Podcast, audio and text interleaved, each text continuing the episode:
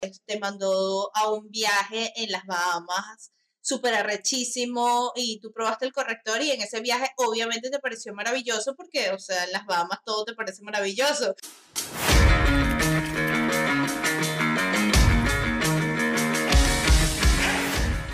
Hola, hola a todos, bienvenidos una vez más a Belleza en Perspectiva, el podcast. Espero que todos estén muy bien el día de hoy y le damos la bienvenida a nuestro cuarto episodio. No puedo creer que ya estemos en nuestro cuarto episodio, es decir, tenemos ¿qué? un mes ya de nuestro podcast. Y bueno, agradeciendo a todos los que están acá porque eh, nos sigan y que sigan recomendando nuestro podcast. Muchas gracias. Y el día de hoy vamos a estar junto con la fabulosa Roxángel.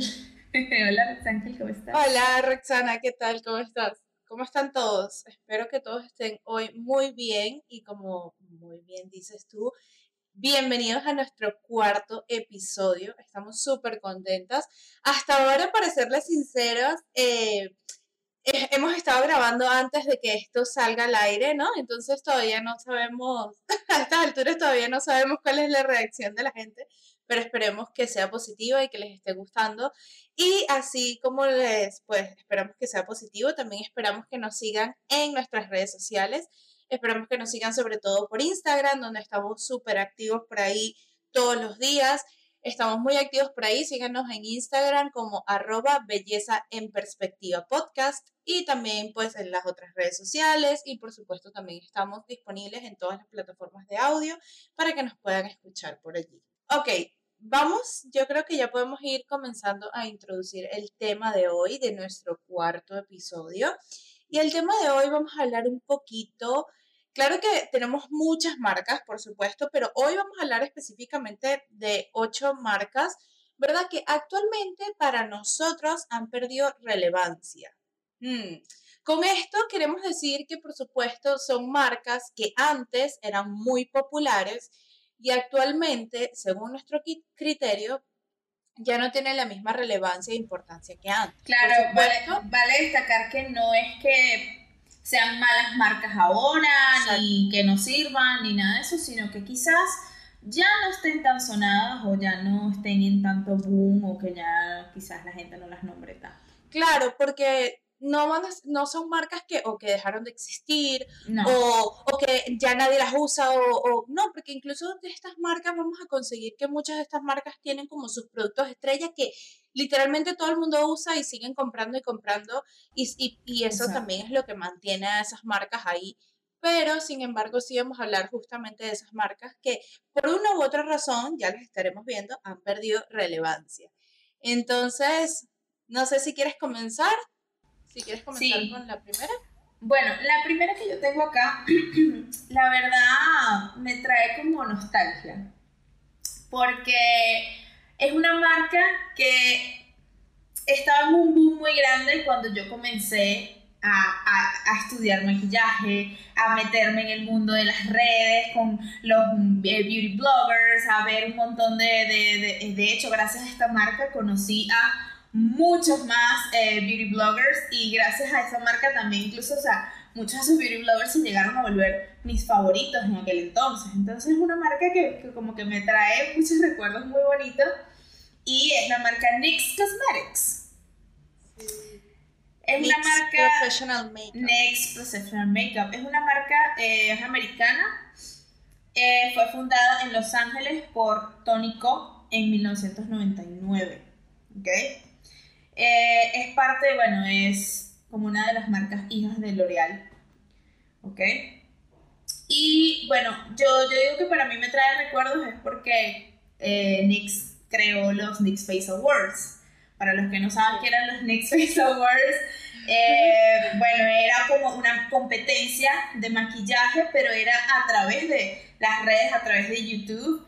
Y wow, eso fue todo un boom. Yo creo que gracias a eso fue que realmente la marca como que se hizo súper famosa porque todo el mundo, o sea, en, durante varios años, yo creo que no había beauty blogger que estaba como que sí, quiero entrar a los Nick Face Awards. O sea, era muy era algo muy chévere en aquel entonces. Sí, tal cual. Eh, ahora que lo nombres, pues sí, total, NYX. Yo también siento que es esas marcas eh, sí, que comenzó conmigo o que yo comencé, no digamos gracias a esta marca, pero sí fue una de esas marcas en las cuales pues nos abrió esa chispita por el mundo del maquillaje y lo que es crear contenido de redes sociales, de, eh, para redes sociales, eh, contenido relacionado con el maquillaje.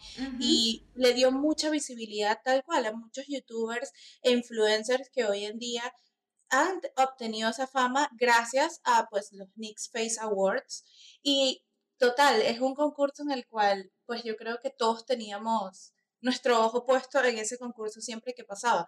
Además que también era un concurso que comenzó, por supuesto, siendo en Estados Unidos, como, como su marca es de Estados Unidos, pero fue un concurso que al final se hizo tan popular que literalmente casi todos los países que tenían o que contaban con esta marca oficial en su país contaban con eso, o sea, se, hacían esos concursos de Nick's Face Awards.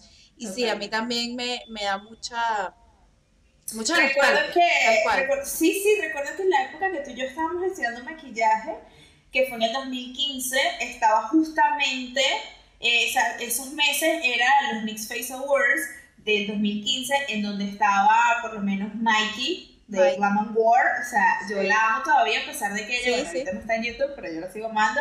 Kristen Leon, eh, ¿qué otras se sabía? Ah, bueno, Patrick Starr, había muchísimos, o sea, y creo que en ese también fue Rosie McMichael. Creo que también. En ese fue Rosie, en ese estuvo Rosie, ¿cierto?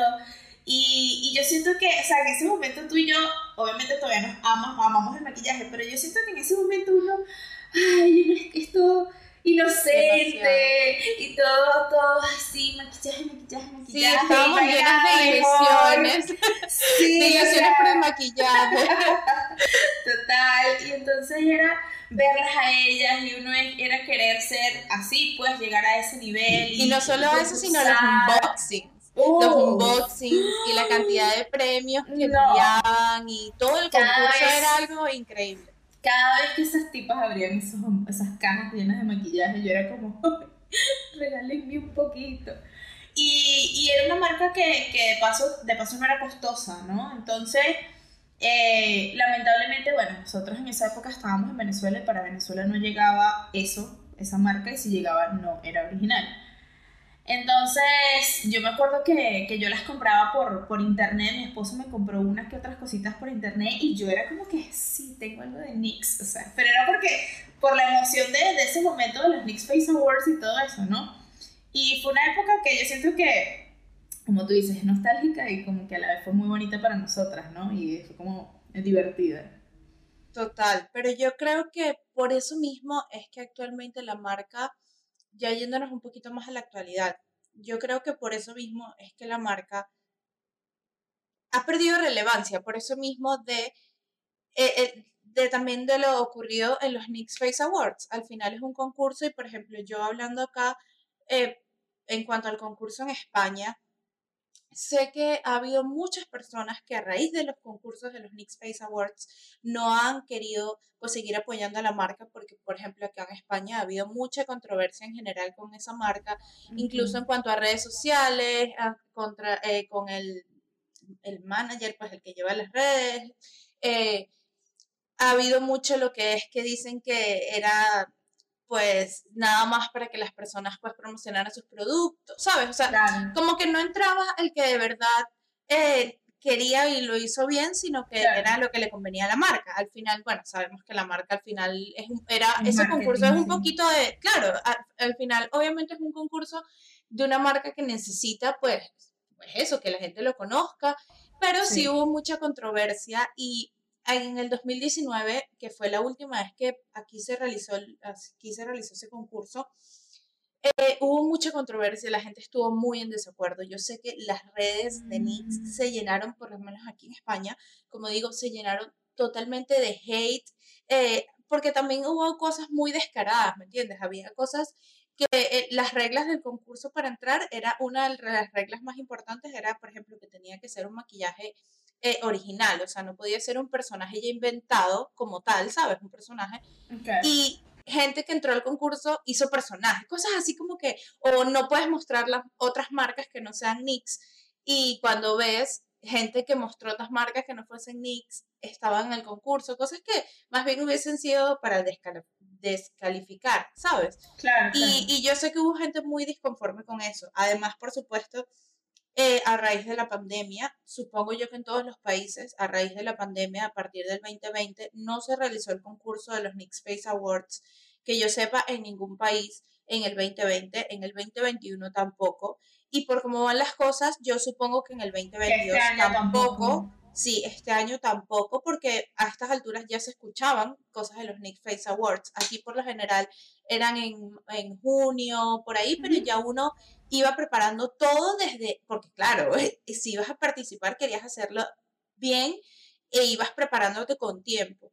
Y yo creo que eso mismo es parte de lo, una de las razones, porque tengo otra razón muy importante que yo, o bueno, otra de las razones importantes que yo creo que la marca pues por lo cual ha perdido relevancia, pero una de esas es esa misma, el haber tenido un boom tan grande con el concurso y no haber podido estar como a la altura eh, en cuanto a organización y, y, eso, pues porque te pones a muchas personas bueno, fíjate que fíjate que aquí en Colombia se hizo una edición porque aquí estaba Nix eh, oficial acá vendiéndose y se hizo una sola edición y no se hizo más. La edición se hizo en el 2017 y, y no sé. Yo sabía que era la única. Eh, fue la única, bueno, que yo recuerde, a lo mejor estoy equivocada, pero yo de verdad no vi más edición de eso ni nada. Y de hecho, NYX incluso se vendía acá en una tienda departamental y, eh, mentira, incluso eh, también lo había en tiendas, pero oficialmente estaba en una tienda departamental y ya no está tú vas a esa tienda y ya, ya no venden NYX. No. Wow. Entonces ya. Sí, sin embargo, por redes todavía está el Instagram de NYX Colombia. Pero ya así conseguirlo así como que, ay, voy a esa tienda a comprar NYX. No, ya no. Sí. Wow, qué raro, porque me acuerdo que allá en Colombia NYX era muy sonado, justamente en ese momento. Muy sonado. Y también, mira, otra razón por la cual yo creo que NYX eh, ha perdido también eh, mucho boom es porque el precio de NYX ha variado. Se supone que NYX comenzó siendo una marca muy low cost, muy de precios de farmacia, y a pesar de que eso es lo que ellos se supone que siguen ofreciendo, porque no han cambiado, pues sigue se supone que siendo una empresa, una, una marca de farmacia, sus precios han variado mucho. Sus precios han subido a un nivel bastante amplio, con lo cual, si te vas a ir a un maquillaje de farmacia, por lo general no te vas a ir por un maquillaje de farmacia costoso. Me refiero a que puedes conseguir en, estas perfumerías o en estas farmacias, eh, ventas de maquillaje, otras, otras marcas más low cost sin necesidad de pagar el precio que antes, o sea, que ahora actualmente están los, los maquillajes de NYX. Yo creo que si tú vas a NYX o si te vas a comprar algo de NYX es porque realmente tienes ciertos productos de la marca que te gustan, que, que, te van súper bien, que eres como fiel a esos productos. Pero yo sinceramente creo que NYX es de esas marcas de que si no la conoces, no es una marca que tú vas a ver y vas a ir directamente a comprar esa marca teniendo otras opciones que rodean, porque por general en las cosas de drugstore, low cost, están todas estas marcas juntas, ¿me entiendes? Estas tiendas departamentales juntas. Y si te vas a ir, por ejemplo, no conoces bien la marca y ves el precio, no va a ser la primera opción que vas a escoger, ya teniendo en perspectiva los otros precios que son mucho más económicos. Y si ya la conocías de antes, pues vas a decir, porque si tengo los mismos productos, exactamente los mismos productos que me ofrecían antes, porque ahora me los ofrecen iguales, porque ni siquiera ni el empaque o algo que tú digas, wow, ha cambiado, ha cambiado. me los ofreces igual, pero por un mayor coste. Ok, bueno, en eso, si supieras que no estoy tan al tanto, porque como te digo, eh, bueno, acá ya conseguirlos no es tan fácil. Y realmente, mm, para mí ahorita ha sido tan irrelevante la marca que literal, o sea, no, no me he metido a averiguar precios ni nada, porque no. Eh, sin embargo, mm, bueno, no sé qué, de qué tan costoso te refieres, pero por lo menos acá las marcas de farmacia Depende de las marcas, pero por lo general no son tan baratas. Eh, bueno, Latinoamérica al fin, eh, quizás una marca súper económica de Estados Unidos para una persona aquí, una persona normal, pues a veces no es tan económica. ¿ok? Obviamente si lo comparo con una marca high-end, ok. Pero hay, hay productos de marcas que a veces no son, o sea, que hay gente que literal no puede invertirle dinero a eso. Entonces, no, de, pero en cuanto a NYX particularmente, no sabría, no sabría Sí, una opinión muchas- de eso acá en Colombia. Muchas personas dicen que sobre todo fue a partir de que lo compró L'Oreal, que pues, empezó a subir mucho de precio y a, a ponerse con marcas justamente, eh, pues. L'Oreal, Maybelline, a esos precios que antes pues NYX era más económico. Exacto, NYX, claro, NYX era más económico, pero por lo menos Maybelline para mí no es costoso, pero no llega a ser lo más barato. tampoco. No, aquí tampoco, no, no, no, aquí tampoco para nada. Y hay llega gente que, y hay gente que, que, que quizás para comprar Maybelline eh, le parece una cierta inversioncita, pues. Sí, claro. ¿ok? Entonces, claro, obviamente si está más o menos por esos precios, habrá gente que sí de verdad le cueste adquirir la marca. Pero bueno, lamentable, pero bueno, así pasa. Sí. ¿Qué otra, qué otra marca Bueno, por ahí tienes? A ver, vamos a pasar con la segunda marca que tenemos. Es una marca, pues, la verdad que yo creo que vamos a sacarla de una vez. Es la marca con más controversias, con más hate que ha tenido. Creo yo que en, en todo el mundo de las marcas y el internet, esta es de las marcas más complicadas. en Entonces da la a- mano con la de D. Tal cual, Se exactamente. Se dan la mano. Y vamos a estar hablando de la marca Lime Crime. Esto es una marca fundada por un visionario del maquillaje, Joe Deary. Disculpen si lo estoy pronunciando mal. En el, esta marca fue fundada en el 2018, en el 2008, disculpen, en el Ocho. 2008. Ajá. Y su misión era crear productos y experiencias que te transportaran a un mundo mágico, donde te pudieras expresar, súper colorido, eh, escapar de, ¿sabes?, de parecerte a todo lo demás. Y pues la verdad es que esto fue muy cierto en su, en su momento. No solo... Mira, A mí me encantaba la marca, pero Sí. era por eso, porque era como que fue de las primeras, pienso yo que fue como que de las primeras, ¿no? Que empezó Sí. como a tener un, un, un estilo tan propio único. Ajá, como un branding diferente a lo que uno viene acostumbrado en el beauty, ¿no? Porque tú, si tú te pones a ver, eh, la línea del beauty es, es muy, ajá, sí, eh, empaques así neutros, so- sobrio, el- el- la mujer bonita así con sombras neutras. En cambio, Line Crime fue todo lo contrario. O sea, Line Crime era, ¿te quieres poner la boca verde? Dale. ¿Te quieres poner mm, azul y morado en los ojos? Dale. ¿Te quieres...? Y los empaques también eran distintos a, a- a lo que muchas otras marcas. Total. Y, Y, también, uf, pues, uno de sus productos, sí, a mí también, uno de sus productos más famosos eran los labiales líquidos Velvetins. Oh, y que venían en absolutamente todos los colores y todo, o sea, todo el, el tono que tú pensaras lo ibas a conseguir en Line Crime, en Sí. estos labiales, y además que eran labiales súper pigmentados, con una, o bueno, son la- labiales Todavía, la marca con una buena fórmula, con una fórmula súper bien que no te resecaban los labios, ¿sabes? Era algo súper innovador, y eso, tanto, tanto en producto como físicamente, físicamente te llamaba el empaque, el branding, el branding que tenía esa marca, dígame las, eh, las fotografías que ponían, los maquillajes que se hacían las, las, las, las modelos, pues, o sea, eran algo que no era lo común, lo, lo- la misma línea de, del beauty. Y yo pienso que por lo menos eso fue una de las cosas que más tuvo como que enganche, ¿no? Sobre todo con las personas que se atreven un poco más con el maquillaje, por lo menos en, en nuestro caso.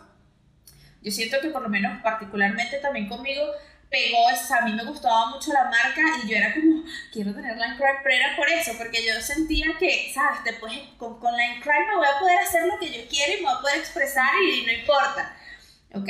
Y, y es muy lamentable, de verdad, porque me parece que en cuanto a productos eran excelentes también, porque por lo menos las paletas, las Venus, Sí. wow, o sea, esas paletas, esas pigmentaciones eran espectaculares. Yo pienso que era una marca que de verdad tenía excelentes productos y lamentablemente, bueno, entró en un montón de controversias. A ver, cuéntanos un poquito Sí. de las controversias. Total, sin ninguna duda, esta es de las marcas, pues, americanas y marcas en general de la belleza con más controversias y más polémicas de todas.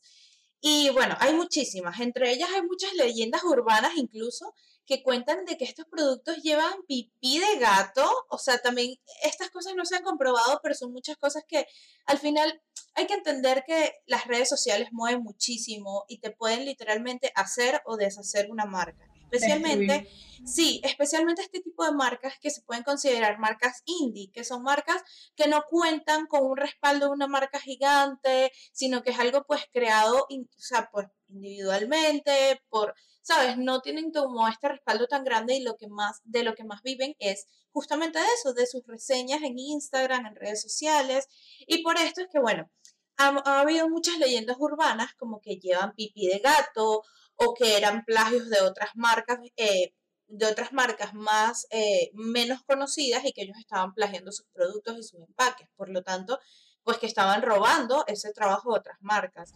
Y algo que sí se comprobó. Pero no hay pruebas, ajá, pero de eso no hay pruebas. No, de eso no hay pruebas, ni o por supuesto, ni de eso ni de lo de pipí de gato. Esas son leyendas urbanas. Pero algo que sí se comprobó de la FDA, que es la Food and Drug Administration, que regula el uso de ingredientes nocivos en alimentos y productos de cosmética, acusaba a la marca Line Crime de utilizar eh, ferric ferrocianide, que es azul de Prusia y ultramarín, que estos son dos pigmentos cuyo uso está aprobado para ciertos cosméticos de uso externo, pero el problema es que ellos los utilizaban en sus labiales. Y estos productos, estos ingredientes están pues prohibidos en los labiales porque tienen mucho contacto, exactamente, son tóxicos y no se puede tener contacto directo con la membrana de las mucosas del labio ni nada de esto porque son absorbidos. Esto sí fue una de sus grandes controversias y pues la dueña de la marca dijo que había sido un error de ingredientes, que iban a hablar pues con la FDA como para resolver toda esta situación. Pero eso fue una como de sus primeras controversias que la gente dijo, mm, como que... Sí, sí. Y eh, otra de las grandes controversias tiene que ver con la CEO de la marca, que es la que estamos diciendo, Doe Deary, que es la, pues, la creadora de esta marca. Y es que hay un escándalo con ella que era que todas las personas, o sea, pasó una controversia muy grande, que fue lo que hizo que la gente en redes sociales empezara literalmente a boicotear la marca, incluso utilizaban hashtags. El hashtag. sí, utilizaban hashtags contra la marca, todos los comentarios que publicaba, o sea, en todas las fotos de Instagram, los comentarios eran malísimos. Y todo esto fue porque eh, hubo un momento que muchos eh, compradores, consumidores de la marca empezaron a recibir cuentas, eh, cobros en sus tarjetas de débito y en sus tarjetas con las que habían pagado. Se dieron cuenta que resulta que había sido, pues, en las, siempre todas las personas con la misma tarjeta que habían comprado en Line Crime, en su página web. Un, fraude en la tarjeta. Exactamente. Hicieron un fraude en la tarjeta. Entonces pasaban cobros de más. ¿Qué pasa? Que según la CEO, básicamente fue que fueron que sus tarjetas fueron clonadas y reventadas en el extranjero. Y todo esto pasó literalmente por ahorrarse ellos una, un dinero en seguridad, para aumentar la seguridad de su página porque literalmente se la hackearon. Le hackearon la página, le hackearon toda la información de los estados de, pues, de las tarjetas de sus clientes, exactamente de los clientes, y por supuesto todo el mundo estaba vuelto loco. La, claro, hackearon, claro, claro, y la gente por supuesto estaba loquísimo. ¿Y qué pasa? Todo el mundo va y le escribe mensajes, emails, de todo a la marca y pues resulta que lo que hizo la CEO es prácticamente, ay, perdón, nos hackearon, por ahora no tenemos mejor seguridad, si se les robaron, pues hablen ustedes con sus bancos, chao, besitos, no, no, no sí, se lavó las manos. se lavó las manos totalmente, las personas se quedaron esperando una mejor respuesta y por supuesto, nada de esto pasó porque les dijeron literalmente, busquen ustedes sus soluciones, ustedes a ver cómo hacen y ya por ahí comenzó el mayor boicot, literalmente el hashtag era boycott line crime, entre otros, y era que todo el mundo pues estaba diciendo que la marca les había robado, porque a pesar de que, por supuesto, pues no fueron ellos, porque fue un hacker, la marca se tenía que haber hecho responsable de esta situación. Obviamente, totalmente. Por supuesto. Es que es lo más lógico, ¿sabes? O sea, yo no me puedo decir, ay, no, bueno, eso no es culpa mía, hable con su banco. O sea, que eso, o sea, el error fue tuyo, de tu página, de no tener la seguridad necesaria. O sea, obviamente ellos se tenían que haber hecho responsables. Yo también, yo, yo me acuerdo de esa época y yo también decía, o sea, esta tipa de verdad no se va a hacer responsable de lo que está ocurriendo cuando ella es la que tiene que dar la cara. O sea, yo la veía a ella muy relajada seguía subiendo fotos en Instagram como que... Sí, de hecho, eh, había personas, pues, clientes que comentaban en las, en las fotos de ella y de, la, y de la marca y les eliminaban los comentarios. O sea, no es que tú digas, ay, es que no se dieron cuenta, no, eliminaban los comentarios, se hacían los locos y de hecho en ese momento eh, hubo eh, más de 10.000 firmas para que eh, cerrara la marca o para hacerle algo a la marca, porque hubo muchas, obviamente, pues, y es que sinceramente, si me hubiese pasado eso también, pues lo mismo, mínimo me quedo enojada con la marca, no les compro más nunca, mínimo porque digo, o sea, ¿para qué a arriesgar, sabes? Además de todas estas controversias, que hay otras, porque por ejemplo dicen que supuestamente Line Crime no es cruelty free, que es una de las cosas de las cuales la marca pues siempre, se ha jactado de eso. Y de hecho, antes de que se volviera como algo más tendencia, por llamarlo así, de que la mayoría de las marcas o, casi todas quieran ser cruelty free o sean ya ellos lo eran, ya ellos lo eran, sí. Pero supuestamente hay personas que dicen que no, porque pues la verdad es que de esto no tengo mucha información, pero sé que es algo con, resulta con los laboratorios de China, que entonces dicen que sí, los laboratorios, entonces es que en, realidad no son cruelty free y todo esto pues ha habido esa controversia también. Y eh, pues por supuesto esto hace que, que, las personas ya, ya no confíen en ellos, sobre todo porque conocemos que muchas personas y muchos clientes, que al final pues pasa, se ven influenciados o quieren comprar, como ya hemos hablado de esto también en, en, el capítulo de las celebridades, que se los dejaremos por aquí, vayan a verlo. Y hablamos de esto de que la persona detrás de la, de la marca influye demasiado en, en, en sus clientes. Y actualmente pasa muchísimo. Si Sobre todo si eres una persona pública. O sea, claro. que, que la gente también te admira, porque a esta chica literal la gente la también la seguía por, por Instagram y, y, ¿sabes? Porque ella también tenía un estilo muy particular y todo aesthetic y toda la cosa y había también gente que la seguía a ella más allá de la marca.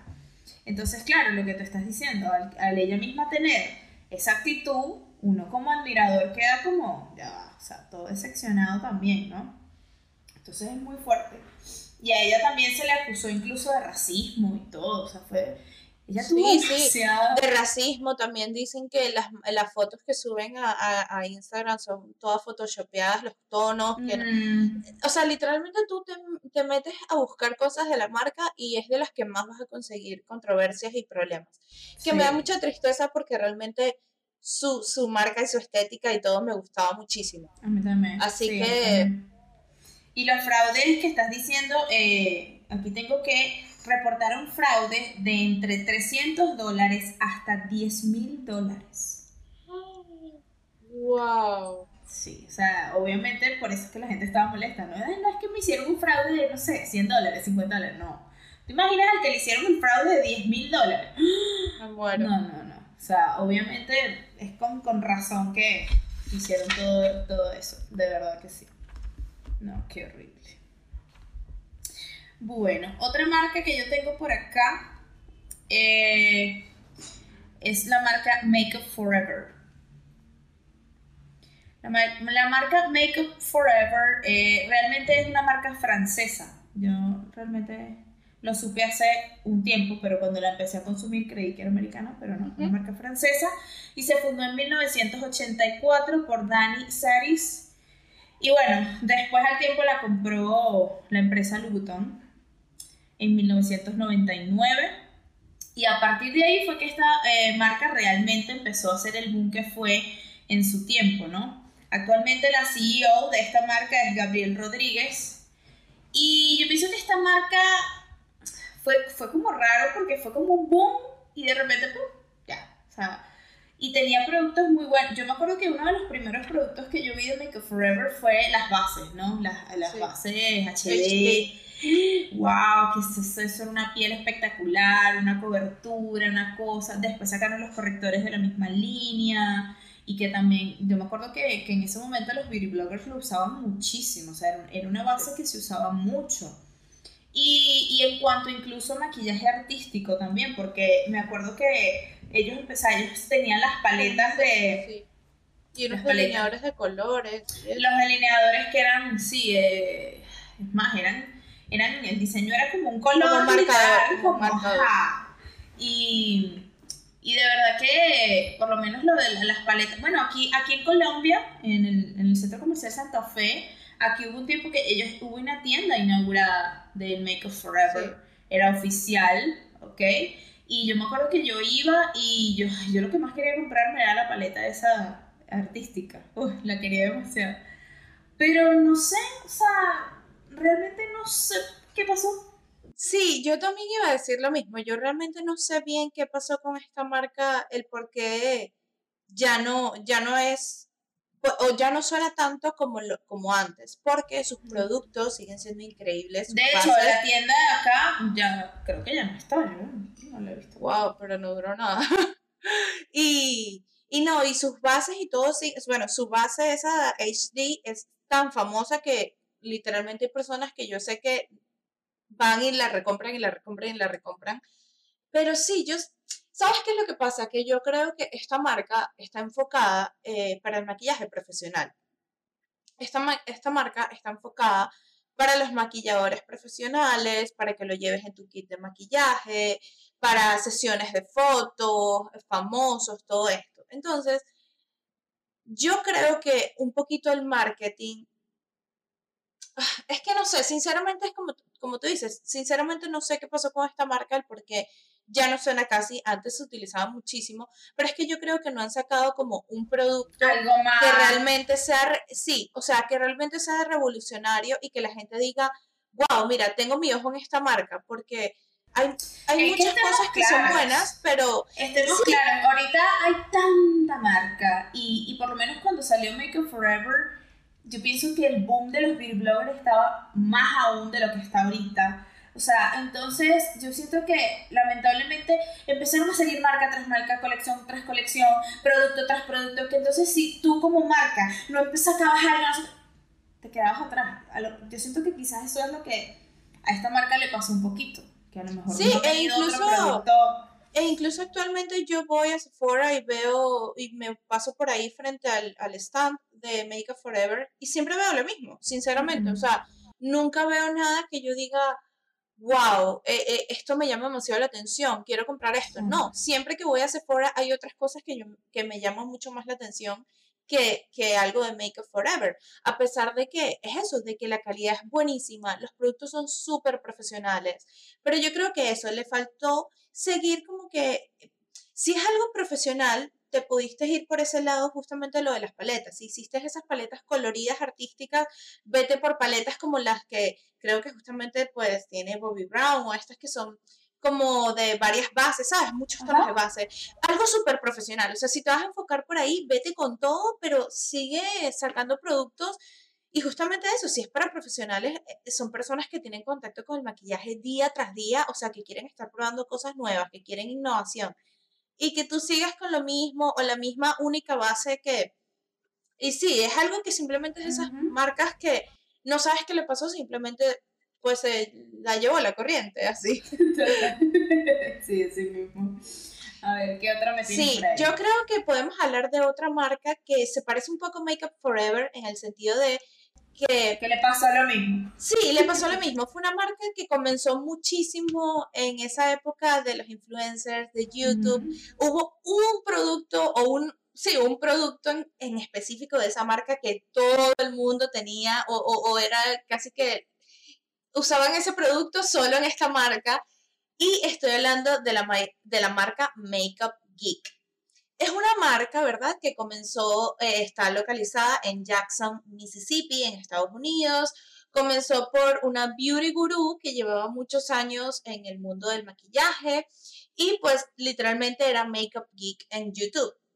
ella tenía su propio canal y estamos hablando de Marlena. Marlena es la dueña, creadora y CEO de la marca Makeup Geek. Y pues ella justamente fue, fue, ella cuenta también que fue literalmente como un sueño, ¿sabes?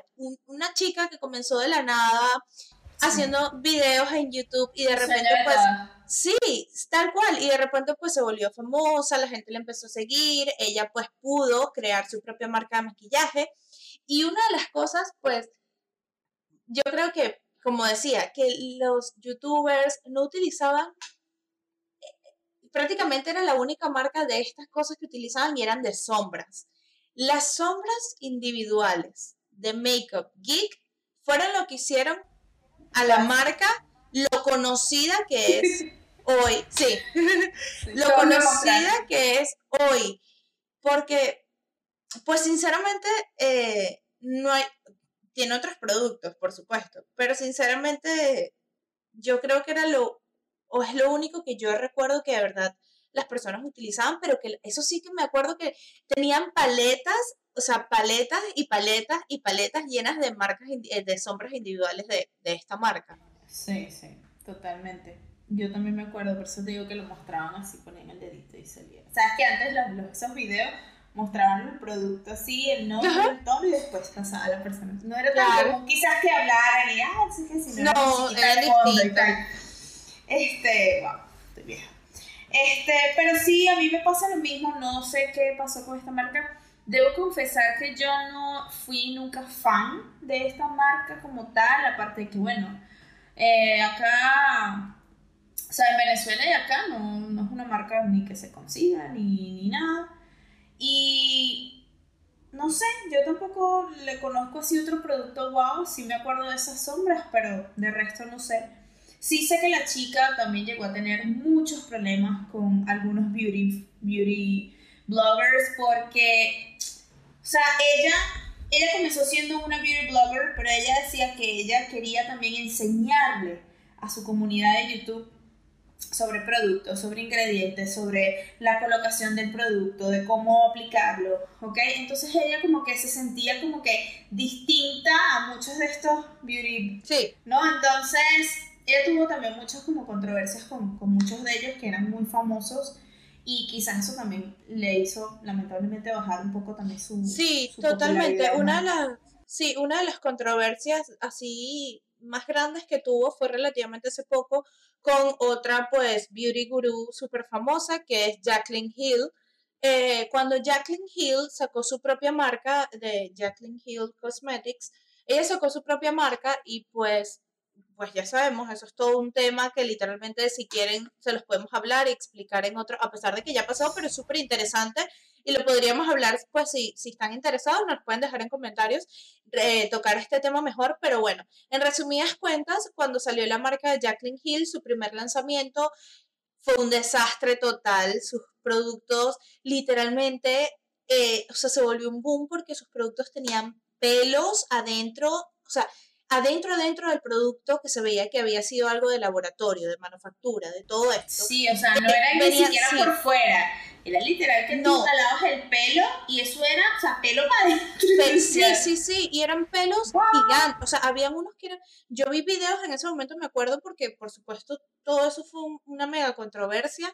Y, y wow, o sea, yo quedé impactada. Y bueno, una de las controversias de, de, Marlene, que es la, pues, la CEO de Makeup Geek, es que ella, pues, justamente dijo, sacó unos tweets en ese momento y dijo que ella ya no se podía seguir quedando callada, que ella ya llevaba muchos años, pues, dentro del mundo de la belleza, y desde ambas partes, desde, desde influencer y desde creadora, pues, de una marca, desde de una marca, y ella dijo que ella ya no se puede quedar quedando callada. Y una de las cosas que tuvo fue esa controversia con Jacqueline Hill, porque ella cuenta en sus tweets de que supuestamente ella le avisó a, Jacqueline Hill de que no utilizara ese laboratorio. Ese laboratorio. Ellos iban a sacar, creo que eran unos correctores, y al final los correctores de Makeup Geek nunca salieron porque el laboratorio que ella fue, literalmente, cuando ellos lo revisaban, tenía pelo, tenía eh, eh, como metales por dentro, que era una de las cosas raras que también se mm. consiguió en los labiales y en los, de Jacqueline Hill. Es más, esos labiales, bueno, sí, como tú dices, eso, es que, eso es un, todo un tema, Pero sí, es una locura porque yo me acuerdo, hubo una, una youtuber que hizo un, como un scan, ¿sabes? Eso es que tú le pones cerca y se ve todo. Sí. horrible. Horrible, o sea, asqueroso. Sí, y, Pero y bueno, sí. Como a ti te dicen, mira, no, no lo hagas porque, ¿sabes? O sea, a mí me pasó esto y tú dices, ah, no me importa, yo lo voy a hacer. O sea, que Sí, es sí, una irresponsabilidad. Totalmente, Totalmente. totalmente. Entonces, ella cuenta que ella advirtió a, a, a, Hill, a Jacqueline Hill, sobre trabajar con este laboratorio y por supuesto, pues ya nos dimos cuenta que ella totalmente la ignoró y pues ella no se pudo quedar callada. También tuvo otra controversia, que esta sí no la conozco tan bien, pero sé que tuvo otra controversia que con uno de los problemas en los cuales se, me- se vio involucrado James Charles. Sabemos que él también ha tenido muchos problemas de controversias y, y no solo en el mundo de la belleza, sino en general, pues controversias importantes. Y ella en una de estas últimas controversias importantes se metió. Entonces eso también es otra cosa, como ya hemos visto. Sí, es mejor que yo entiendo que ella al final, pues como dice, no se quería quedar callada después de tantos años eh, dentro de este mundo de la belleza, pero a la vez yo digo, mm, ya teniendo tu propia marca, no sé si sea tan buena idea, porque ya nos hemos dado cuenta definitivamente de que lo que tú haces como CEO y como dueño de marca influye en, en tu marca, y más si es de, eres de, de estas marcas relativamente pequeñas, ¿sabes? Entonces, sí, eso, que yo creo que, que como, como CEO o como empresa, como dueña de empresa, deberías alejarte tener un poquito. más de cuidado de lo que Sí. haces. Totalmente, porque vemos que estas cosas pues influyen mucho. A pesar de esto, yo creo que sinceramente es porque ya como tal de la marca, es porque sinceramente como que no, no sé, también siento que se lo llevó la corriente. No sacaron productos más nuevos o por ejemplo, si te vas a enfocar y te va tan bien en esas sombras individuales, pues mira, enfócate en eso y haz unas texturas y unas cosas loquísimas que tú digas, no me importa que esto es lo único que yo venda, pero llevo mi marca espectacular con sombras. Claro. Y no, y tampoco pasó. Entonces, otra más que se dejó llevar por, Por la corriente, totalmente. por la corriente. Y hay otra, la que tengo anotada por aquí, también creo que se la llevó un poquito la corriente también de, de, de, ¿sabes? Como eso de tener un producto como viral todo el tiempo, un empaque, una cosa, porque eso es lo que lamentablemente de un tiempo para acá es lo que llama, ¿no? Y estoy hablando de la marca Bobby Brown. La marca Bobby Brown fue fundada en 1991 por la maquilladora Bobby Brown, ¿ok? Eh, yo de, de Bobby Brown puedo hablar un poquito eh, como con más seguridad Sí, porque llegué a trabajar con la marca acá en Colombia. Eh, yo trabajé en una tienda que, que es como decir un mini Sephora aquí en Colombia. Acá en Colombia no hay Sephora, pero existe esta, esta tienda.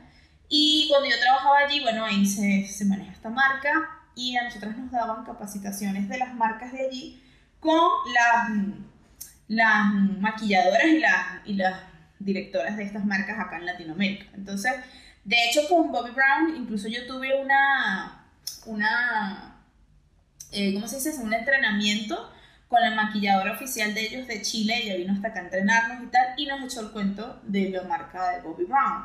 Eh, la marca también nació porque la maquilladora quería como, claro, o sea, siendo ella maquilladora, ella quería como que productos que ella sentía que hacían falta, ¿ok? Eh, tonos que ella sentía que no eran tan fácil conseguir.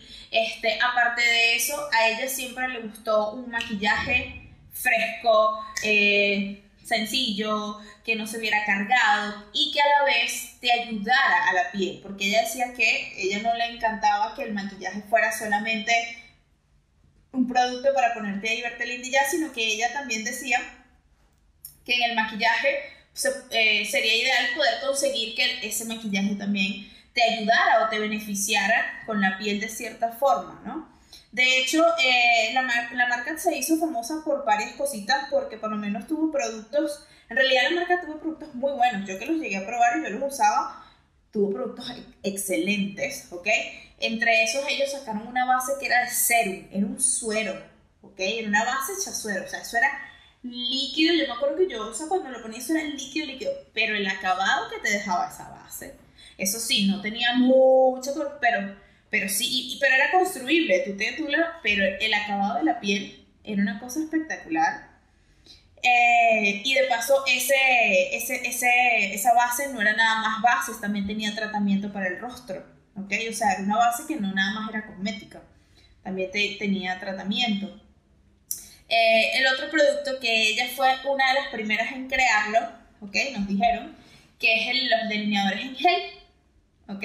El delineador en gel, como tal, el, potecito en gel que uno saca para hacerse sus delineados, eh, ella fue una de las que lo inventó porque una vez que ella estaba de viaje y se dio cuenta que no había llevado lápiz delineador. Y entonces ella le gustaba mucho delinearse y era como que, ay, ¿qué hago? ¿Qué hago? ¿Qué hago? Y de repente se le ocurrió, agarró una brochita de delineado y agarró máscara de pestaña. Y se la puso como delineador. Y dijo, ok, esto funcionó, yo voy a crear un producto que sea más o menos como esto, pero que sea para delinearse. Y a partir de ahí, bueno, ya les he un poquito de historia para que todos sí, claro. Pero sí, me pareció súper, súper chévere eso. Y bueno, de ahí nace ese delineador negro. De hecho, ese delineador negro fue uno como de los primeros productos que ellos los, los impulsaron. ¿Ok? Este, ¿qué más? Ah, bueno, ella también eh, fue una de las primeras en crear lo que fue una hidratante y primer al mismo tiempo. La hidratante de ellos del pote blanco, que era bien, era, deliciosa. Esa, esa crema, mira, a mí me encantaba prepararme la piel con ese hidratante, o sea, era espectacular. Y a la vez tenía el primer incluido, o sea, aparte de hidratar, te iba a hacer que el maquillaje te durara mucho más, ¿ok? Y otro de los productos que a mí me encantaba de Bobbi Brown, que yo usaba todo el tiempo, era su desmaquillante bifásico. O sea, tenían un desmaquillante que te quitaba absolutamente todo. Era demasiado, demasiado bueno. Entonces yo pienso que ellos en cuanto a producto tenían muy buenos productos, pero yo pienso que quizás no fueron una marca viral, que sacaba producto tras producto, que quizás sus empaques son súper sobrios porque de hecho toda la marca es negra, ellos no tienen nada así colorido, llamativo, no sé qué. Y en ese momento el boom de las redes de, de, todos estos videos era el empaque, no sé qué, por menos Too Faced, un chocolate, el otro era un, no sé, un unicornio, no sé. Y ellos eran normal, a pesar de que tenían productos muy buenos, pero pienso que no llamaban la atención si no eras maquillador. Y, y, me, y me pasaba que cuando me llegaban clientes a la tienda, llegaban que sí directo a tu face, directo a, a, no sé, a beca, cosas así que ya eran virales y de repente yo le decía, ah, pero mira esta base de, de Bobby Brown. ¿De qué?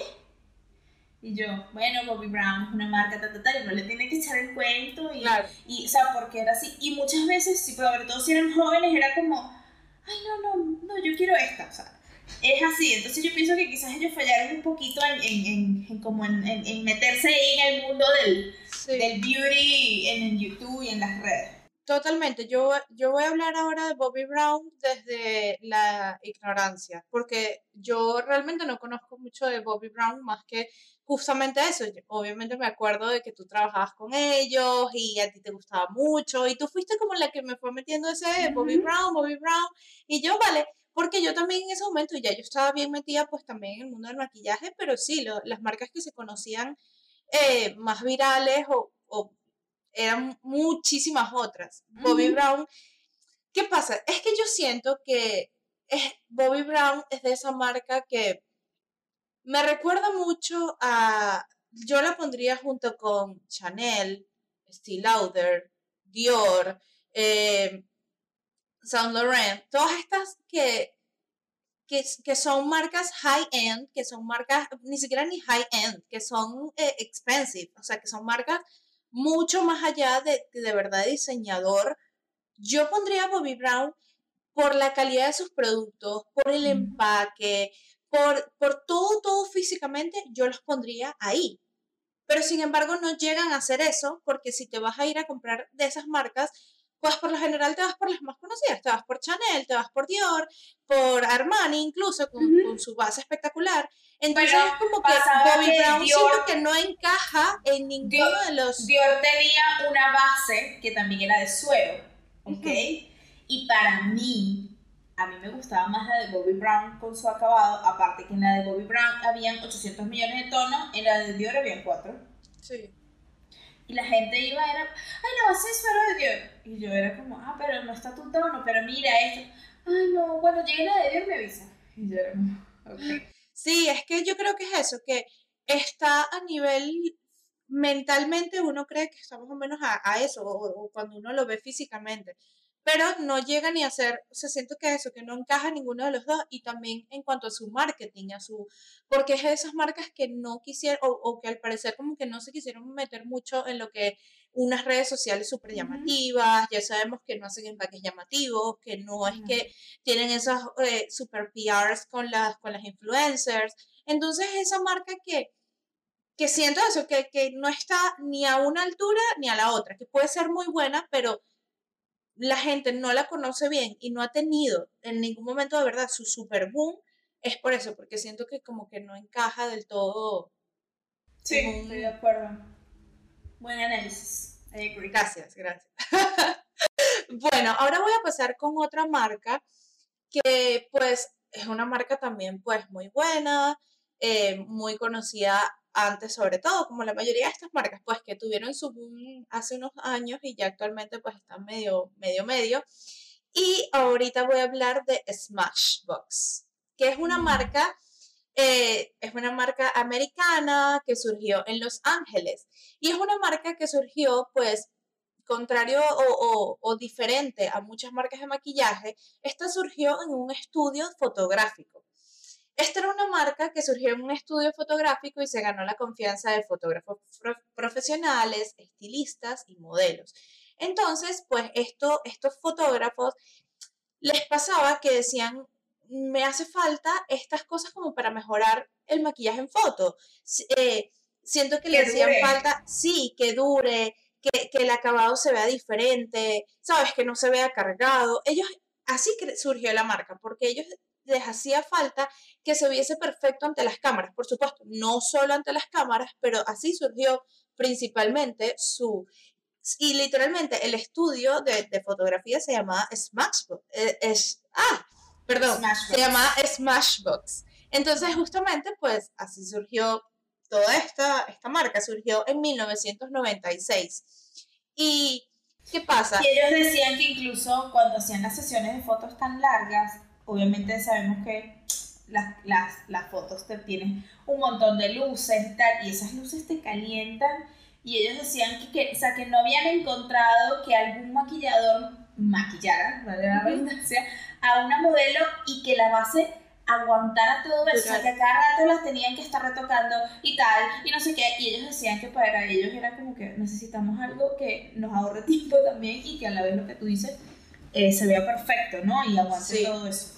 Y por esto justamente crearon uno de sus productos más famosos y hasta el día de hoy es de sus productos más famosos, que son los primers, el primers, especialmente el Photo Finish Foundation Primer, que fue uno de las, y luego ya sacaron en mate, en glow, en, 50.000 versiones, pero este fue como de sus primeros super virales, porque fue justamente esto, con esta función, función que se viese mejor, alargar el maquillaje, que fuese súper resistente y que el acabado se viese muy bien en foto y en videos.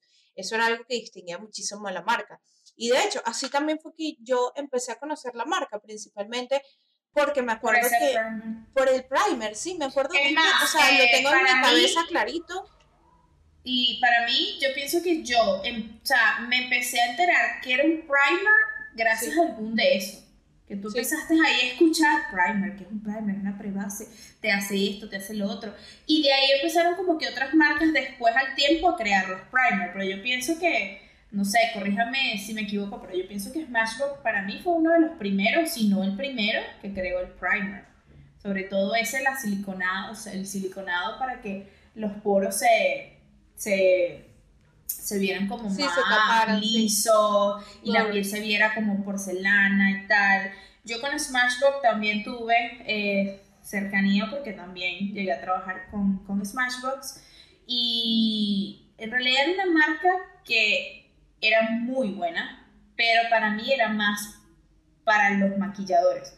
Me pasaba que mm, casi todas las personas que llegaban a, a, Smashbox eran maquilladores o conocían de maquillaje, ¿ok? No era el cliente común ay, mira, me quiero una base, ¿cuál me recomiendas? No. O sea, era alguien que llegaba, ay, tienes tal cosa de Smashbox, tienes el primer tal, tienes el no sé qué. O sea, era algo como muy y, y, me acuerdo que lo que tú dijiste ahorita, ellos de ese primer después sacaron un montón. Mira, había uno que yo amaba, o sea, yo me lo ponía todos los días.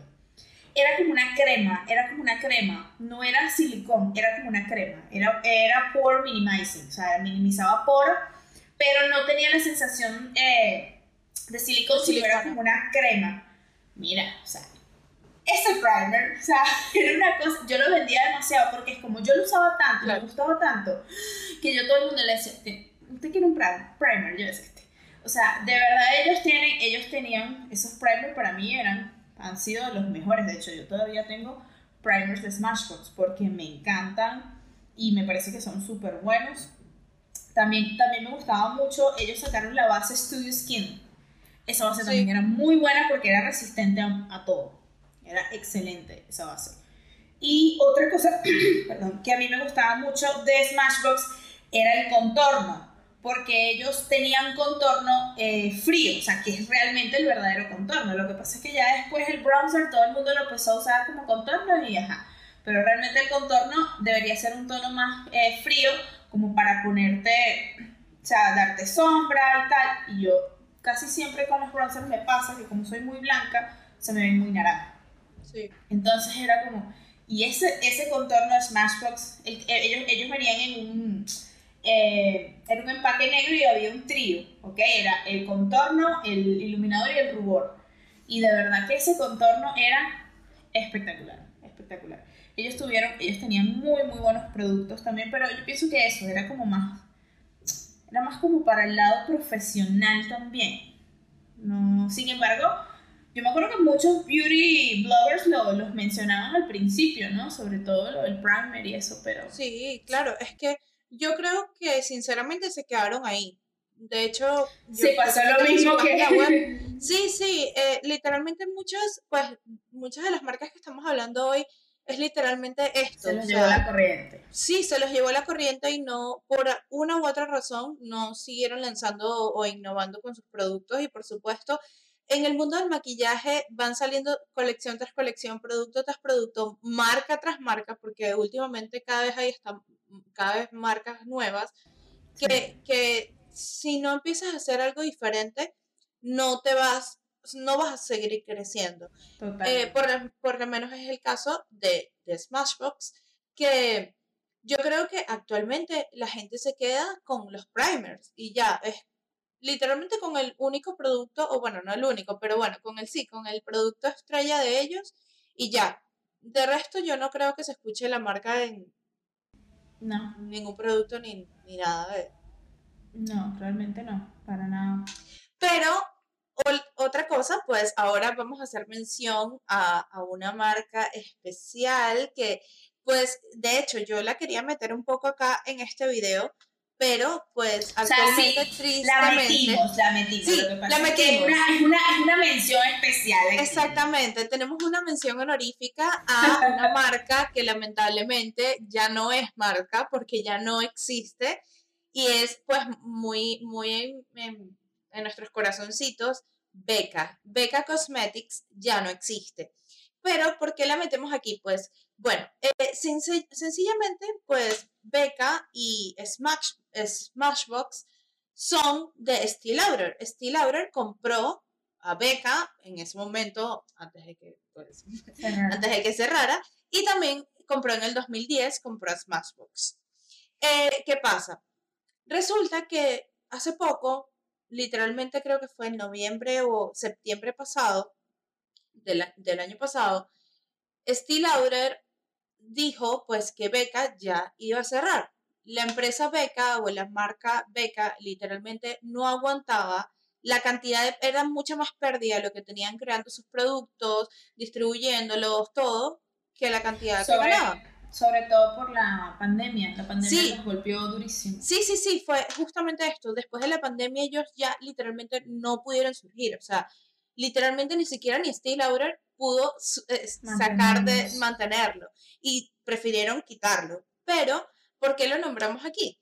Porque, como ya estoy diciendo, Smash, eh, Smashbox también es de la misma, pues de la misma mm, empresa, empresa madre. Sí, entonces, por lo cual, algunos productos estrellas de Beca, como el Champagne Pop, que es el, un tono de iluminador, el más famoso, el más conocido y el más espectacular de, de Beca y en general de, de favorito de muchos actualmente todavía, y también otros productos eh, van a estar, pues, van a pasar ahora a ser de Smashbox. Va a ser igualito, el producto se llama igual, eh, el, el, nombre del tono es el mismo, solo que ahora, pues, si los quieres conseguir, vas a tener que comprarlo de Smashbox en lugar de Becca. El otro, el otro producto que también va a seguir allí es el Underwriting eh, Corrector. Ese, eh, Becca también fue otra marca con la que trabajé y me dio mucha tristeza cuando anunciaron que iban a cerrar porque es una marca que a mí me gustaba muchísimo. Yo disfrutaba mucho utilizar Becca.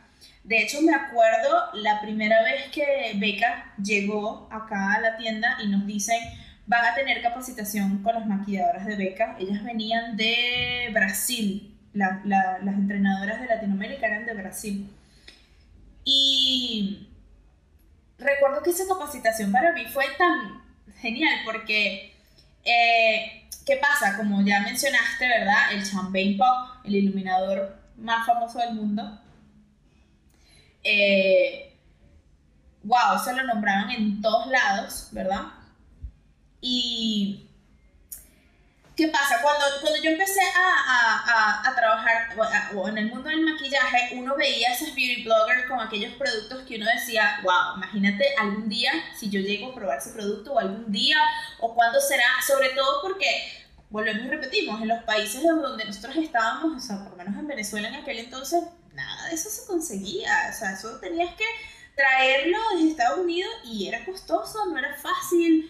Entonces, uno veía eso como inalcanzable, ¿no? Y cuando a mí me dicen que voy a tener capacitación con beca, yo estaba como que, wow, qué emoción, tal, una marca conocida en aquel entonces. Y cuando nosotros nos, nos están dando la capacitación y tal, nos tienen como unas bolsitas en los puestos. Y cuando abro las bolsas y tal, había un champagne pop. O sea, mm. yo me acuerdo, yo todavía lo tengo, o sea, yo lo uso para ocasiones, o sea, mi cumpleaños, pues no sé, cumpleaños de mi hija, Navidad, cosas así, o sea, yo lo tengo y qué, porque de verdad que ese iluminador es hermosísimo, me parece que es espectacular y de paso era eso, pues era como el, lo que representaba, ¿no? El llegar a tener un champagne pop. Entonces yo me acuerdo que yo hasta, hasta casi que lloré porque yo le decía, bueno, tú, tú, tú en ese momento estabas conmigo y yo te decía... Yo me acuerdo que tú me regalaste porque yo decía, yo quiero algo de beca. Yo te regalé un rubor que yo todavía lo tengo y lo conservo así, que ah, este es mi rubor de beca. Lo peor es que ya está viejito, está así, ya no, ya no le queda casi nada ni nada pero me dio mucho dolor a mí también eso, cuando me enteré que cerraron la marca, porque además tenía muchos productos buenos, o sea, sinceramente. Tenían productos buenísimos. Pero la marca. sí. O sea, los productos como de piel. De base, sí, de piel y base. Con las cosas eran espectaculares. Uno de los productos que también me regalaron en esa bolsa que yo, mira, o sea, lo usé hasta hace, bueno, el año pasado se me acabó y me dio un dolor y ahora saber que no lo voy a conseguir, que es el primer de ellos que era moradito el First Light, yo amaba ese primer. Y de hecho, ellos tenían primers muy buenos, o sea, excelentes. Había otro también que era, no me acuerdo cómo se llamaba, creo que, pero era como más luminoso todavía y de verdad era espectacular. Y todos sus iluminadores en general eran excelentes. O sea, yo lo que era los, así como productos de, de piel, o sea, lo que era el primer, el iluminador y eso. Sí, sí, total, ellos eran más de eso, de piel, primer, iluminadores, rubores no sonaba mucho por productos que sí, eh, sombras de ojos ni nada de eso, pero lo que era piel, muchísimo. Y por eso a mí, pues, me sorprendió muchísimo porque también es algo que tristemente no vamos a saber. Quisiera saber, wow, qué tan mal le estaba yendo a Beca, porque hay muchas empresas de maquillaje que sinceramente yo hubiese esperado que cerraran antes que Beca. Eso me dejó, yo creo que no solo a mí, sino muchas personas que yo conozco a nivel de que son maquilladoras, que son pues aficionadas al maquillaje, también es quedaron súper sorprendidas y súper tristes. Pero justamente, pues sí, Steve Lauder lanzó el comunicado que decía que el impacto global del COVID-19 había afectado de manera muy negativa en su negocio y que pues habían tenido que tomar la decisión de cerrar la marca a finales de septiembre del 2021. Así que, pues aquí está la mención honorífica y especial para Beca. Descansa en paz, te queremos, te lloramos y estamos muy tristes de que te hayas ido. Pero bueno, si quieren comprar dos de sus productos más icónicos, pues tienen que ir a la página de Smashbox. O bueno, supongo que pues más adelante no sé si conseguirán en Sephora, porque bueno, si pasarán a ser de Smashbox, pues supongo yo que los conseguiremos en Sephora. Pero probablemente. ¿Qué otra marca tienes por ahí? Bueno, yo tengo una marca que es, o sea, legendaria, la mamá de las marcas. Yo creo que todo el amante del maquillaje, todo el maquillador, todo conoce esta marca. Si no la conoces, mi amor, no sabes nada de esto. Eh, yo pienso que no hubo persona amante del maquillaje que no soñara con tener algo de esta marca también. ¿Ok? Y estoy hablando de, obviamente, de MAC, Makeup Artist Cosmetics, que es una marca eh, fundada en Toronto, en Canadá, en 1984 por Frank Joscan y Frank Angelo. Actualmente también es de Stay Lauder y la compraron en 1996. Para mí MAC es una de esas marcas, como dije ahorita, legendarias e icónicas, ¿no? O sea, sí, es una autoridad mundial en el maquillaje. Totalmente, o sea, yo pienso que no hay maquillador profesional en el mundo que no haya usado MAC o que, o que mínimo, obviamente, no conozca los productos de MAC, ¿no? Y yo pienso que también en, aquella época fue un boom porque ellos fueron de los primeros, eh, de las primeras marcas de maquillaje en crear lo que fue la experiencia del counter, ¿no? De, de esto de tu ir a, a, a, estas burbujitas o a estos puesticos en donde te maquillaban, en donde te probaban los productos, en donde tú veías los tonos, en donde eso no era tan común, ¿ok? Y entonces tú sentías como que la experiencia, aparte de que también fue uno de los primeros eh, marcas que también le dieron como individualidad a las personas. O sea, tú ibas a los counters de MAC y tú veías a aquella gente mega maquillada, espectacular, unos estilos, que tú decías, wow, o sea, es otra cosa, no era el típico así bonito, neutrico, ta, ta, ta. No, o sea, MAC siempre era como, nosotros somos diferentes, somos otra cosa, ¿no?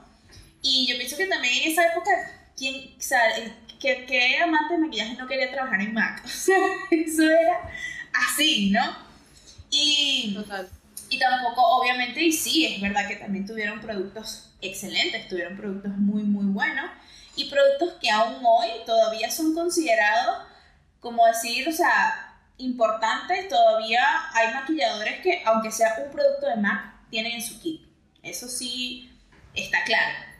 Yo pienso que la pusimos aquí más que todo porque quizás yo pienso que es una marca que se mantiene más por esto, porque es como una referencia, una leyenda, es como legendaria, es como la madre, es como que, ajá, un cariño, una cosa, y por eso uno todavía sigue como que sí, Mac. Pero más allá de que quizás ahorita esté eh, innovando y tal, no, yo pienso que es una marca que incluso tú, tú actualmente, tú ves a los beauty bloggers y muchas veces, o sea, no usan productos Mac, ¿ok? Pero es eso, yo pienso que se mantiene más que todo como por el, el cariño y el respeto y, y, bueno, y sí, en realidad sí hay productos como icónicos y, e importantes, ¿no? De la marca que, que todavía son muy buenos y todavía se usan.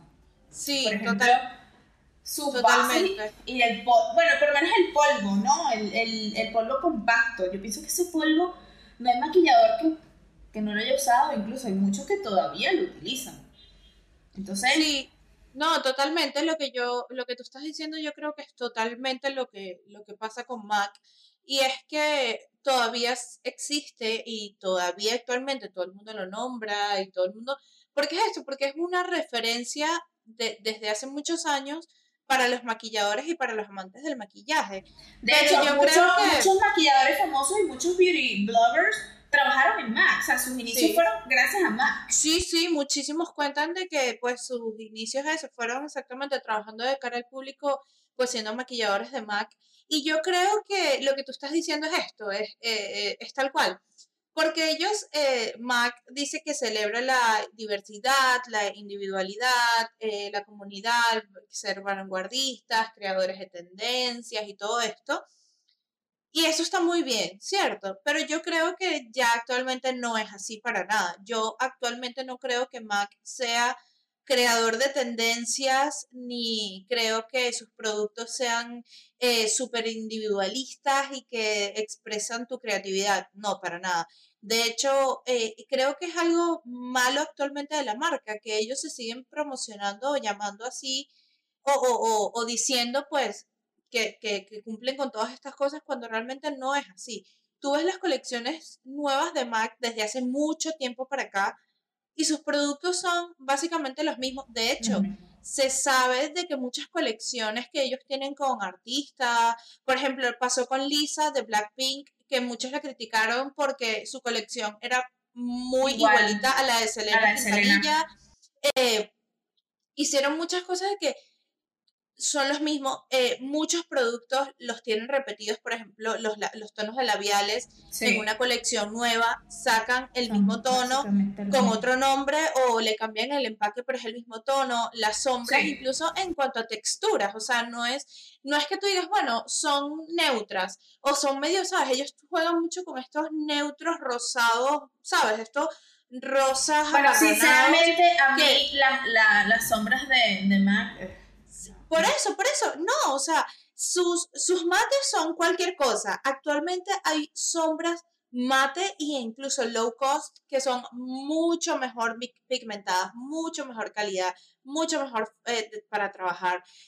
También las sombras de ellos, eh, las sombras, incluso ellos nombran a unas, a unas sombras que ellos dicen que son glitter, shimmer, y tú ves ese glitter y shimmer y para otra marca podría ser una sombra normal satinada y ya y aquí es que ultra glitter. Y tú dices, no, no, realmente no lo es. Y tampoco sus empaques ni nada. Entonces, tal cual como tú dices, es una marca, por ejemplo, el Fix Plus.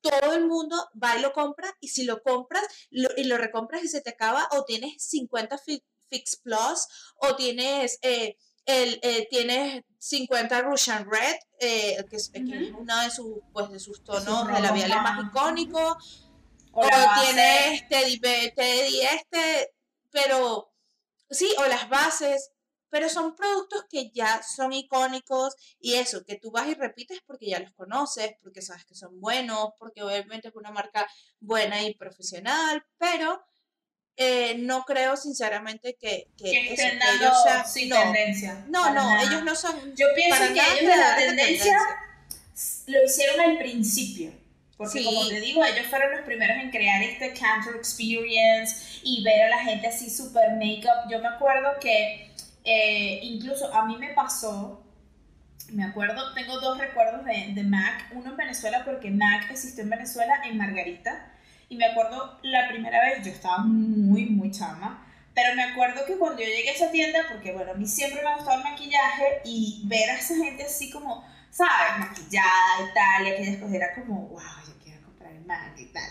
Y cuando llegué aquí en Colombia, también me pasó al principio, ya ahorita no sucede, pero al principio me pasaba que eh, una de las primeras tiendas que yo quería trabajar acá en Colombia era MAC. Yo no llegué a trabajar en MAC, sino que llegué a trabajar en esta otra tienda que... Pero, ¿qué pasa? Uno veía a MAC y todos los maquilladores de MAC se maquillaban como les daba la gana. O sea, a nosotras nos daban libertad de, maquillarnos con todos los productos y de hecho nos decían, te tienen que maquillar y tal, pero era un cierto más beauty line, tú sabes, verte presentable, cute y toda la cosa. En cambio, tú veías a los de MAC, mi amor, o sea, y eso era que se ponían los labios negros, aquellas pestañas gigantes, se ponían escarcha por todos estos lados, o sea, eran como más artísticos y yo era como, yo quiero. Eh, cuando era el mes de Halloween, ellos iban disfrazados, o sea, pero era que disfrazados. Y yo era como, wow. Entonces, eso al principio pienso yo que marcó mucho y ahí sí yo pienso que quizás ellos tenían esto de la tendencia, de la individualidad, de algo nuevo. Pero como tú dices, yo también siento que actualmente no es así para nada. Sí. Y como tú me dijiste, Mac no muere porque es Mac. así mismo, o sea, ya. Sí. actualmente, como ya hemos dicho, entre tantas marcas que surgen y tantas...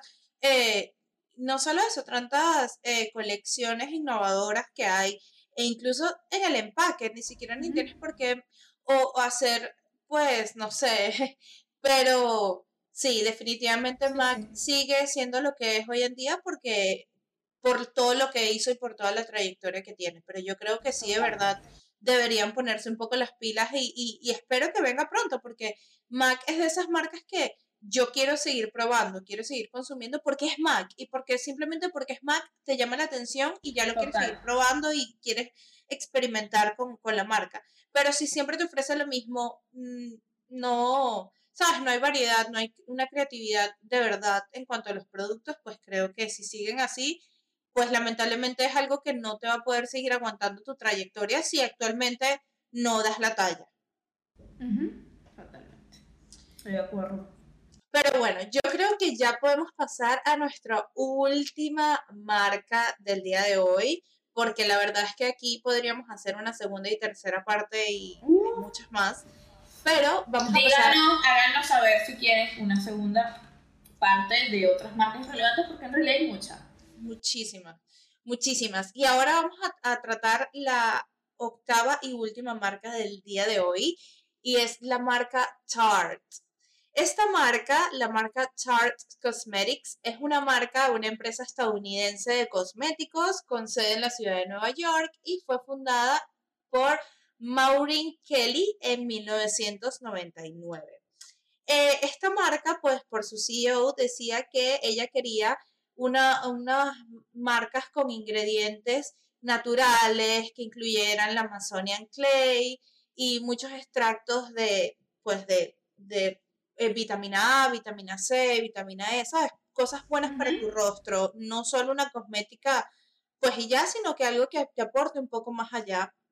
E incluso aquí no utilizan, en esta marca no se utilizan parabenos, ni aceites minerales, incluso es gluten free. Esta marca, pues la verdad es que tiene muchas cosas buenas, pero, eh, pues una vez más, está en esta lista porque... como dato interesante, el primer producto de Tarte fue una tinta para las mejillas. Ah, bueno. El primer producto de Súper. Y sí, y ellos tienen varios productos buenos, ¿verdad? O, Actualmente la compró José, la empresa que también, eh, también es dueño de muchas marcas de maquillaje conocidas. Ya se vendieron a ellos. Bueno, sí, e incluso pues esta marca está en esta lista del día de hoy. Por lo mismo, creo yo que están muchas de las otras marcas aquí. Y es, en este caso, es que la, hicieron un último lanzamiento, boom, y ahí se y Ahí se queda. Lanzaste un último, un, un producto wow, y ahora pues lo quieres lanzar en varias versiones porque pues después de este producto, que estamos hablando del corrector más famoso de, de yo creo que del mundo, en, o sea, de los correctores más famosos, incluso hasta la fecha, porque hasta la fecha, a pesar de que han salido muchos correctores pues nuevos, este corrector sigue siendo, sí, todavía actualmente es el favorito de muchos, em, de muchos amantes del maquillaje, y es el Tarte Shape, eh, ¿cómo? Sí, Shape Shape lo siento por mi pronunciación hoy, que no sé me pasa que yo diciendo Smashbox, sí, sí, sí. Entre, entre aquí estas marcas que me enredan la lengua. Pero bueno, sí, este corrector de ellos fue súper famoso. Después lo sacaron en versión hidratante. Después, si mal no recuerdo, que sacaron esta misma versión en una base, que mucha gente dice que no da, sí, no da la talla para a lo bueno que era el corrector, la base. Y ahí quedó. Cuéntame qué Yo pienso que ellos.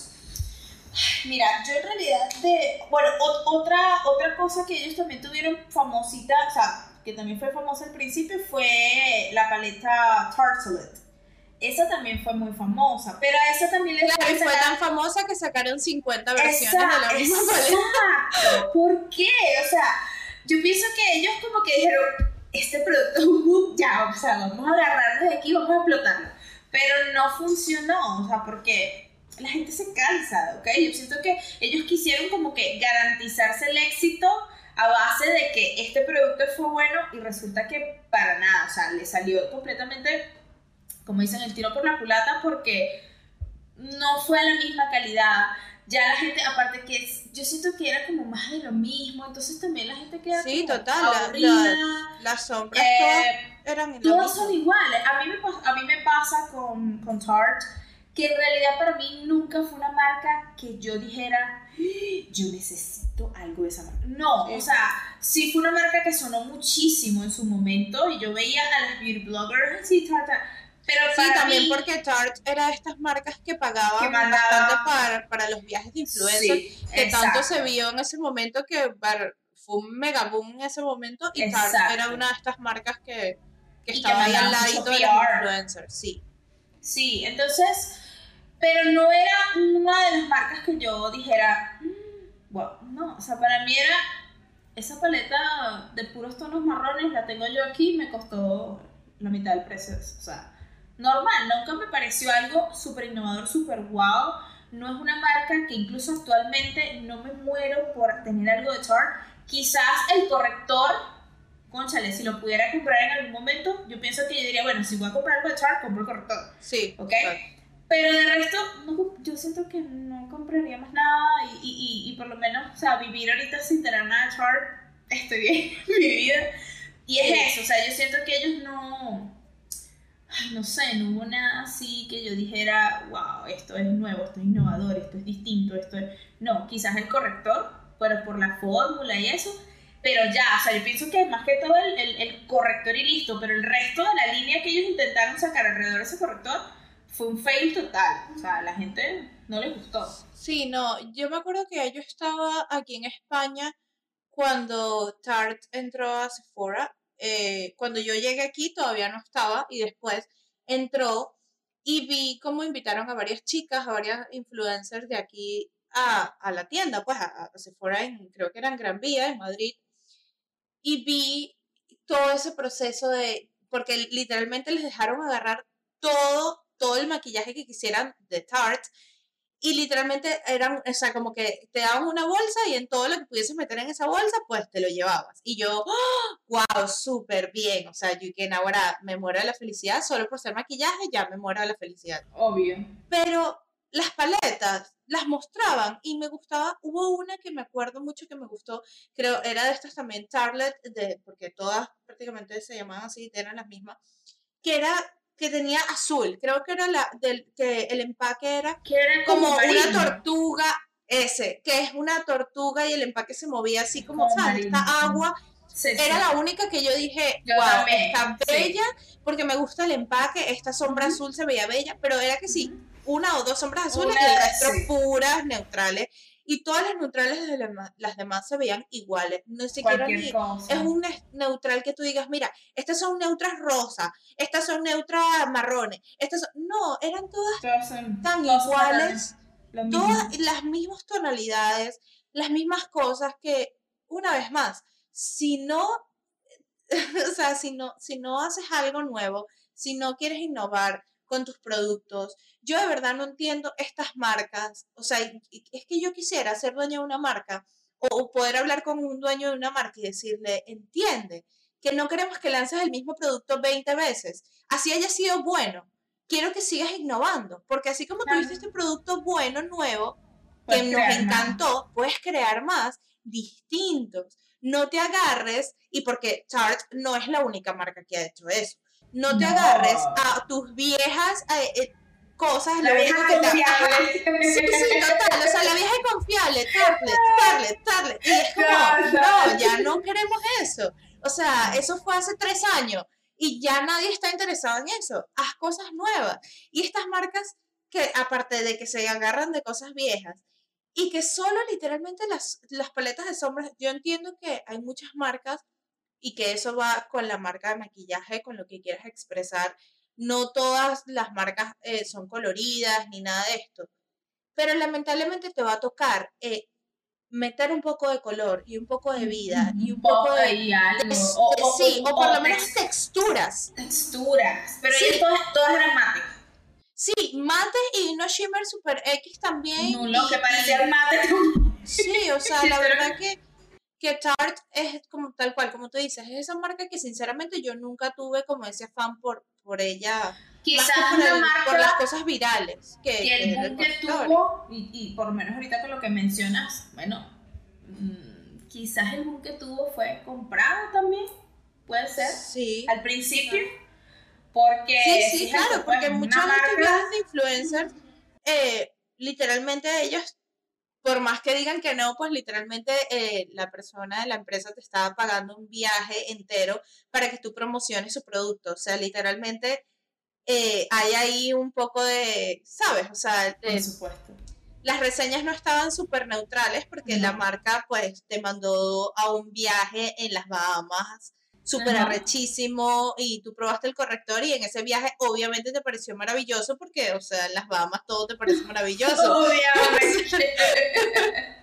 Por supuesto, sí, estoy de acuerdo con, con, contigo. Y en general yo pienso que, bueno, ya abarcamos como que las primeras marcas, así que nos parecieron como que importantes, ¿no? En cuanto a Y este tenemos tema que de decir que cuando quisimos eh, pues escoger las marcas, había un montón que dejamos por fuera, como ya les dijimos. O sea, la, la lista iba larga, mucho más larga. larga. Sí. Por eso les decimos que si de verdad están interesados en otro, eh, en otro episodio de estos, nos los hagan saber. Pero yo pienso que en general, eh, como que la conclusión de esto es que lamentablemente la industria de la belleza es volátil, o sea, es, es uno tras otro, es demanda, es no sé qué, es un boom, y más actualmente con las redes sociales, porque quizás hace 20 años atrás ¿verdad? 30 años atrás, esto no ocurría, o sea, porque tú veías en la marquita, ay, en la televisión una que otra, y tú te enterabas de la marca, era si ibas a la tienda o al supermercado, y, y ya, o sea, y eran las mismas, no sé, las mismas marcas siempre, y tú ya las reconocías, y, pero ahora es marca tras otra, marca tras otra, esta, otra, esta se hizo viral, esta se no hizo viral, esta no sé qué. Entonces yo pienso que tú como marca, si quieres seguir allí al pie, o sea, tienes que sí o sí buscar manera de, de ser innovador y de estar a la altura de la, de la demanda y de la competencia de las otras marcas, ¿no?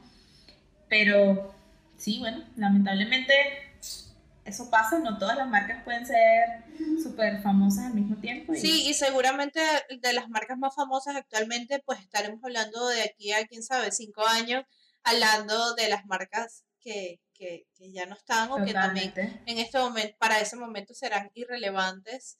Y, y sí, es tal cual eso, es seguir innovando, no Yo pienso que las marcas-. Yo pienso que las marcas clásicas, las marcas que nacieron antes de todo esto, son las que van a perdurar en el tiempo y que 50 años después y uno todavía usando la pestañina amarilla de Maybelline, que ay, sí, de Sí, Maybelline nunca morirá. Mientras todo muere, Maybelline ahí todavía sacando más máscaras de pestañas. incre- Increíble. Pero es así. Pero bueno, también me gustaría saber en los comentarios qué opinan ustedes de estas marcas que hablamos, les gustan, no les gustan, si les parece que son irrelevantes o, o, o- cuando las estamos mencionamos. totalmente locas. Sí, o cuando dijimos alguna de ellas quedaron como, ¿what? Si yo la compro todos los días, o sea, no sé. O este, díganos si las conocen, si no las conocen, si las han probado, si están de acuerdo, o qué otras marcas piensan ustedes que, que, que quizás que nos faltó, que fue muy deberíamos mencionar. Exactamente, entonces nada, nos pueden dejar todos esos comentarios por allí. Eh, queremos leerlos. Y bueno, nada, yo Sí, pienso nada. que hemos llegado al final de nuestro cuarto episodio. Claro que sí, ya yo creo que pues eso, déjenos sus comentarios, síganos, eh, síganos en redes sociales y me disculpan hoy que no sé qué me pasa, pero mi lengua se está enredando toda. Y bueno, nada, espero que les haya gustado este episodio. Ya saben, nos vemos todos los domingos a las 4 horas España, si mal no recuerdo. Así que las bueno, nada. 10 de la mañana. Colombia. Exactamente, 10 de la mañana Colombia y España pues cuando caiga, a las, los domingos. Y nada, déjenos sus comentarios, síganos por redes sociales y esperemos que les haya gustado. Chao, chao. Bye, bye.